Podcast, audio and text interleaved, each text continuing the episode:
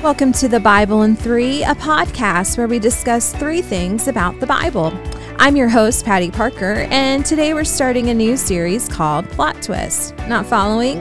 Well, let me ask you this Have you ever read a book or watched a movie where the story was going in one direction and then something unexpected happens and it completely changes the storyline? Maybe you've thought, didn't see that coming. That's a plot twist. The Bible is full of unexpected and surprising turn of event happenings. Although we may be surprised by these plot twists, God isn't. He uses these circumstances to bring glory to his name. Sound fun? I'm so glad. So, our first plot twist takes place in Genesis 3. Let's dig in with one the background. Genesis is the first book of the Bible found in the Old Testament. It answers the question of who we are and how we got here. You see, we enter the story of Scripture with an explanation and an ordered account of God's creation. God orders the heavens and the earth, He creates the animals, the fish, the birds, and humanity. So now let's talk about two, the breakdown. Genesis can be broken down into two sections, chapters 1 through 11 and chapters 12 through 50. We'll talk about the second part of Genesis in a later episode, but for today, it's important to note that God created a world in which Adam and Eve were to be stewards of creation and to fill the earth with worshipers. That goes south in chapter 3 when Adam and Eve eat the fruit from the tree God told them to leave alone.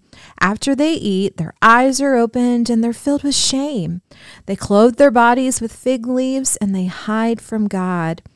When he calls for them, they call, play the blame game for a minute before God starts handing out consequences for their disobedience. Adam must work hard, Eve will have pain in childbirth, and the snake? Let's talk about the snake and 3, the bite-sized truth. We'll pick up in Genesis 3:14 and go through verse 15. So the Lord said to the serpent, Because you have done this, cursed are you above all livestock and all wild animals.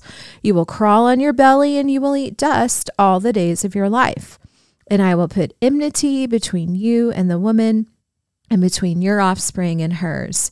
He will crush your head, and you will strike his heel.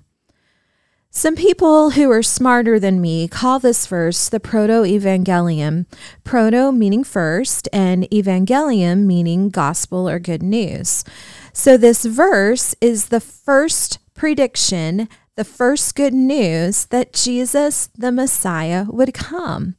While Adam and Eve were making a mess of things, God was giving a promise of a Messiah to come who would restore all things. Talk about a plot twist. So, Adam and Eve did lose out because of their sin. They had to leave the garden and death entered the world, but they had the promise we all have today. Jesus, the snake crusher, an ultimate plot twist who died on the cross for our sins, defeated sin and death, he will restore all things in the end. And that's a plot twist we can all really appreciate. Well, that's all the time we have for today. Thank you for joining me for another episode of the Bible in Three. Until next time, may you experience the truth of God's Word in creation, in your relationships, and in your own encounters with Scripture. I'm Patty Parker. See you next time.